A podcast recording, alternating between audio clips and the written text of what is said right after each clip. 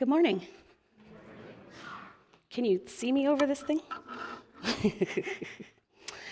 I made Heidi be a part of this because Heidi is also in seminary. Thank you for that wonderful introduction, John. Being a part of school, we often have online forums where we're asked the first week of the quarter to introduce ourselves, and I often, people talk about their spouses and their kids and their great ministry jobs, and I always say, well, I don't have any of those, but don't worry, I have a great dog. Although after Dan's sermon on community a few weeks back, maybe I need to rethink that.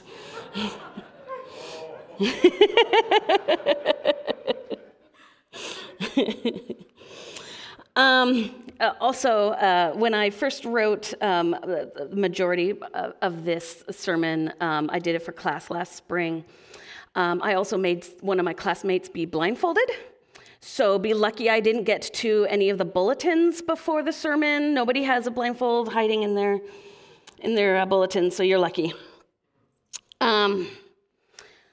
The story of this unnamed blind man has always captured my attention and imagination because I was born blind.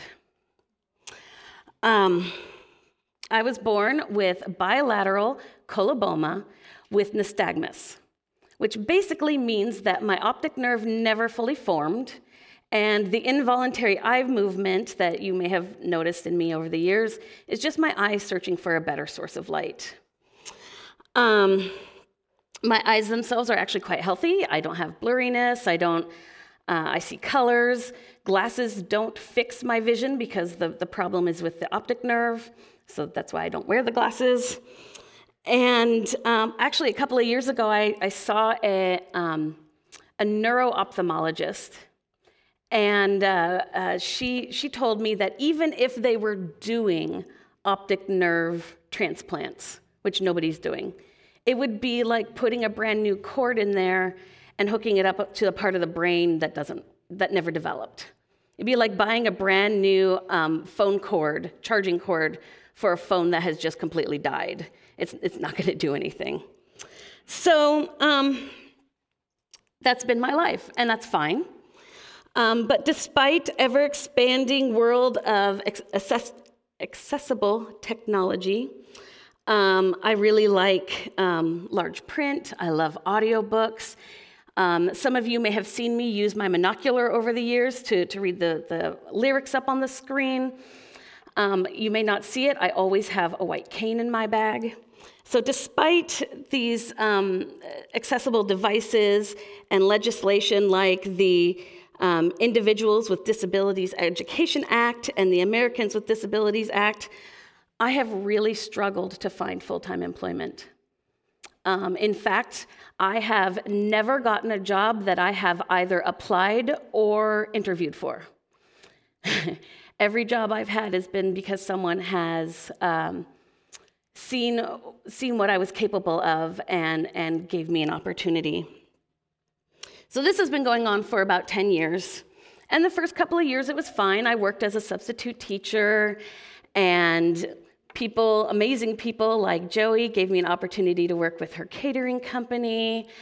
And that was fine. The economy was bad, and I was, quote unquote, paying my dues.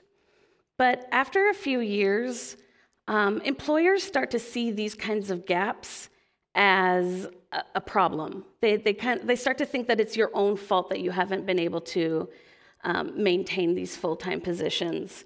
And so, it's really, I've really struggled with it. The thing that I have heard over and over and over again is, you need more management experience. I'm sorry, how do you get more management experience if you don't even give me a try? So, I've really struggled with this over the years. I've really prayed about it. I've really struggled with that. So, and I'm not the only one. There's a lot of people with disabilities that really struggle to find work despite their backgrounds in education. And so anyway, things couldn't have been much better for our friend in John chapter 9. What do we know about him? Well, we don't know his name, but we know he was born blind. And you guys, we only just scratched the surface of John chapter 9. Take an opportunity to really delve into it at some point. Later on, his parents verify that he was born blind. We know he's a beggar. Jesus encounters him along the road. He would not have been educated because of his disability, but we know he's loved. We know he's a man that has come of age. And so already we know that someone is taking care of him, and his parents stand up for him against the Pharisees later. So we know that he's with family. And in his way, begging is probably his way of supporting his family. It's what he could do in that culture at that time. And we also know that Jesus encounters him and heals him on the Sabbath, which we always know causes problems. What's interesting is if we go back just one chapter, John chapter 8 starts with the story of the woman who was nearly stoned to death for adultery. And we know that Jesus intervenes, and he admonishes the Pharisees. He says, "You judge by human standards. I judge no one. Yet even if I do judge, my judgment is valid, for it is not I alone who judge, but I and the Father who sent me." My favorite part is later in verse 25, and the Pharisees, they've been going around and around, and they just literally ask, "Who are you?" And Jesus responds, "Why do I speak to you at all?" The chapter ends with the Pharisees accusing Jesus of being possessed by a demon, and they pick up stones and attempt to stone him to death. So John chapter 8 starts with an attempted stoning and ends with attempted stoning, all based on judgment and sin. So John chapter 9 opens with Jesus and the disciples walking along, and everything that has just transpired in chapter 8, the disciples notice a blind man and start asking questions. "Rabbi, who sinned, this man or his parents, that he was born blind?" Jesus has just nearly gotten himself stoned to death for talking about sin and judgment, and the disciples want to judge whose sin caused the man's blindness. The disciples don't often get it. Are they trying to prove they know what they're talking about? And they want to verify their answer? Are they divided among their answers and want Jesus to settle the debate? Are they genuinely curious? What we don't see is concern or much compassion. They don't ask why Jesus or why God allows people to be born with disabilities. They don't ask if Jesus can or will heal the man. And they don't even ask the man's name. Like usual, the disciples think they know what they're talking about and are completely off the mark. The disciples talk about the man, but they don't talk to the man. This still happens to people with disabilities. People regularly make decisions for me based on what they think I need or want. Including me often can be an inconvenience. I rely on my mom, public transportation, expensive rideshare cars, or just begging for rides to get where I need to go. Speaking of which, Becca, we need to talk about Tuesday.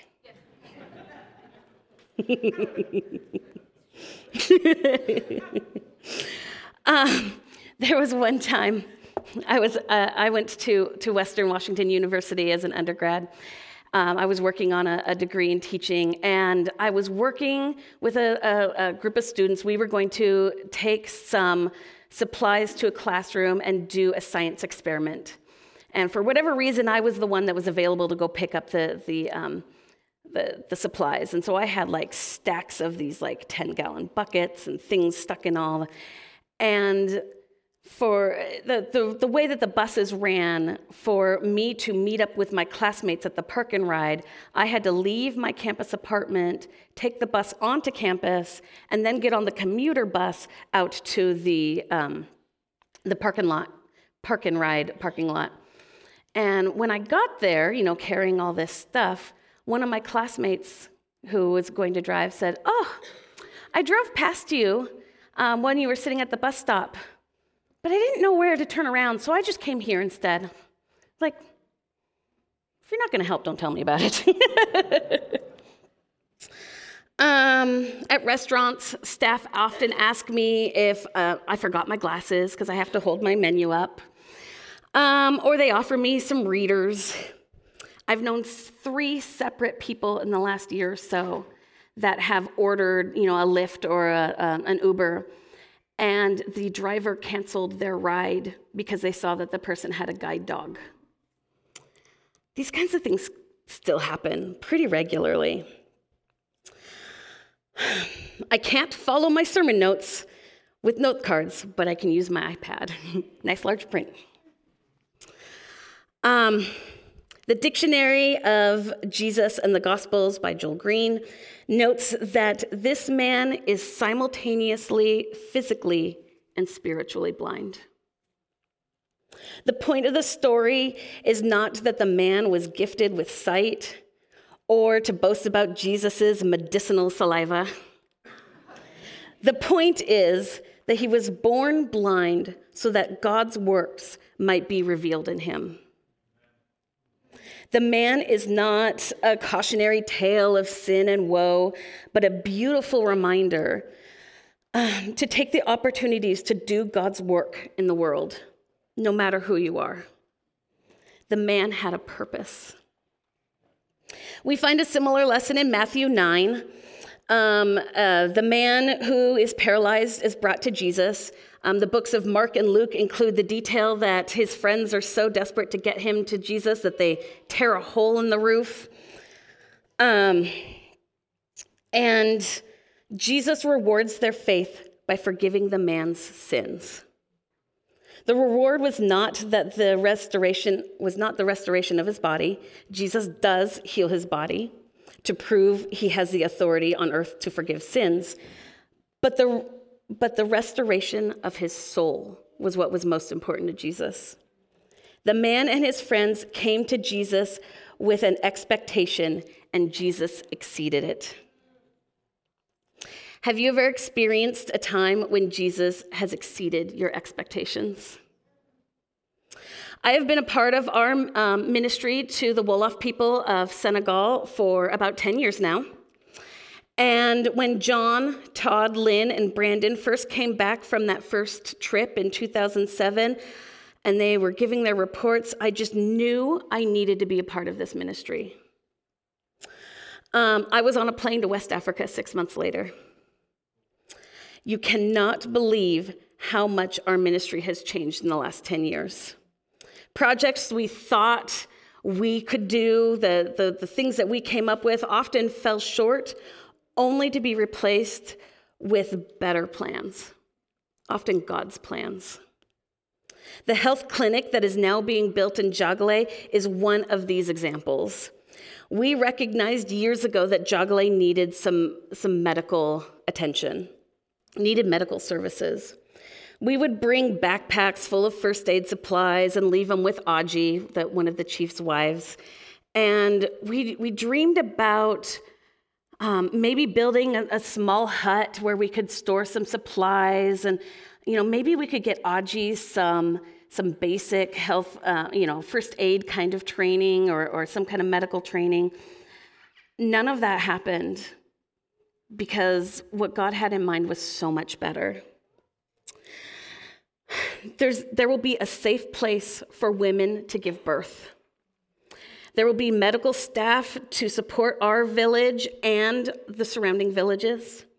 There will be an ambulance to transport serious cases to the hospital. No more donkey carts. There will be an evangelist on staff Jesus is exceeding our expectations. Meanwhile, I was beyond blessed to go on trips in 2008, 2009, and 2012, but then I endured a 5-year gap. For a variety of reasons, my next trip kept getting put off. Twice I was slated for trips, then asked to step back to allow someone else who had maybe not been before so they could go. I started to wonder what my purpose in the group was. Tasks that I had fulfilled for many years got reassigned to other people. Trips would be scheduled to accommodate certain people's schedules that would then exclude me. And I often felt like I wasn't heard during meetings. When the trip of March of 2017 came around, and yet again I was not selected to be on the trip, I just felt dejected. While the team was gone, we always do a prayer vigil. You guys sign up for the prayer vigils. They're amazing. I signed up to pray for the team each night from 11 o'clock to midnight while they were gone. I was finishing up my quarter. I knew I wouldn't get home until about 10:30 those nights, so I purposely picked a late night hour. Those first 3 nights, I just cried. I just couldn't get past my disappointment. I kept asking God, why me? Or rather, why not me? The thing about traveling to Jagale, though, is that it takes a while. First, you get on a plane, and you're basically on a plane for about a full day. And then we land in Dakar. There's actually a new airport now, so it'll be even closer. And we would drive into either Dakar or Chess and spend the night. Then we would spend several more hours the next day in a car driving to Kafrine, where we stay. And oftentimes, we don't even make it into the village until the next day. So there's a good chance that, and that's if we go directly to Jagale. If we stop to do meetings or meet with anybody else along the way, it can be 3, 4, 5 days before we actually get to our village. So about 3 days in, pictures finally started showing up on Facebook. So I did something that might sound kind of weird. I started praying with my iPad. I started the evening with just literally going to each person who was on that travel team, going to their Facebook page, going to their Instagram feed, and just praying for the people I was seeing in those pictures. My friends, my family, our missionaries, our team members. It gave me an opportunity to refocus. I didn't cry. I didn't feel sad or jealous or unimportant. I knew my place was with these people, even if I was physically far away. And my love and prayers kept us connected.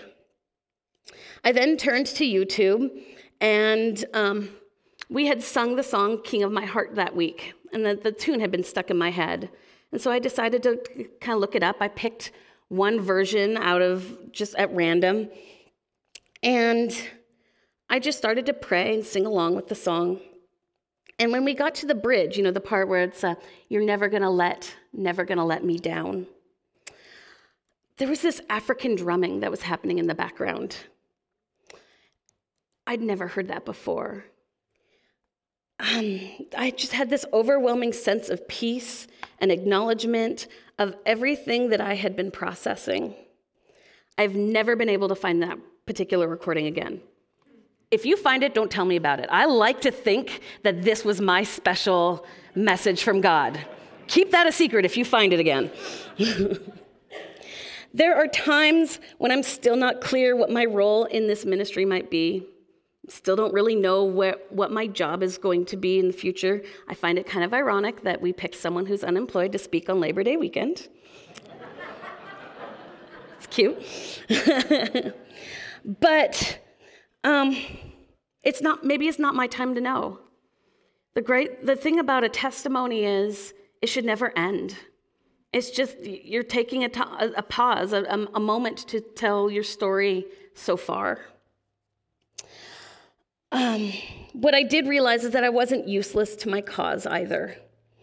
I got to go back to Senegal last summer, and I'm headed back again this fall, in October. Jesus reveals God's work in unexpected ways, exceeding our expectations. He heals the blind, makes the paralyzed walk, forgives sins, builds health clinics, and comforts the dejected and the lonely. Last week, Theron Fenner asked us to think about how we can be peacemakers in the world. Some of us might get the very great privilege of traveling to West Africa or somewhere else in the world. Some of us might get the very great privilege of serving in our own communities. One way you might help is to raise funds, help us raise funds for our health clinic or help us cover our travel costs. Was this all a build-up for a sales pitch? No. Am I going to take the opportunity? Yes. Yes, I am. The first floor of our health clinic is built, but like everything in Senegal, it happens in phases. We start with one room, and then we build on another, and then we build on a top floor. Everything happens in phases. And the next phase will cost us about $10,000. That will go a long way to finishing what has started, help provide furnishings and supplies, may help us even get started with the with sleeping quarters for our staff and for us.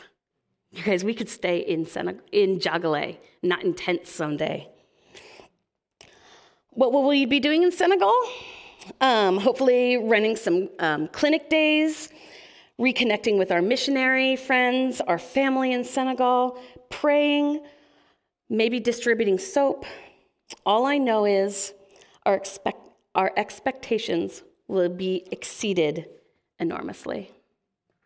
Thank you.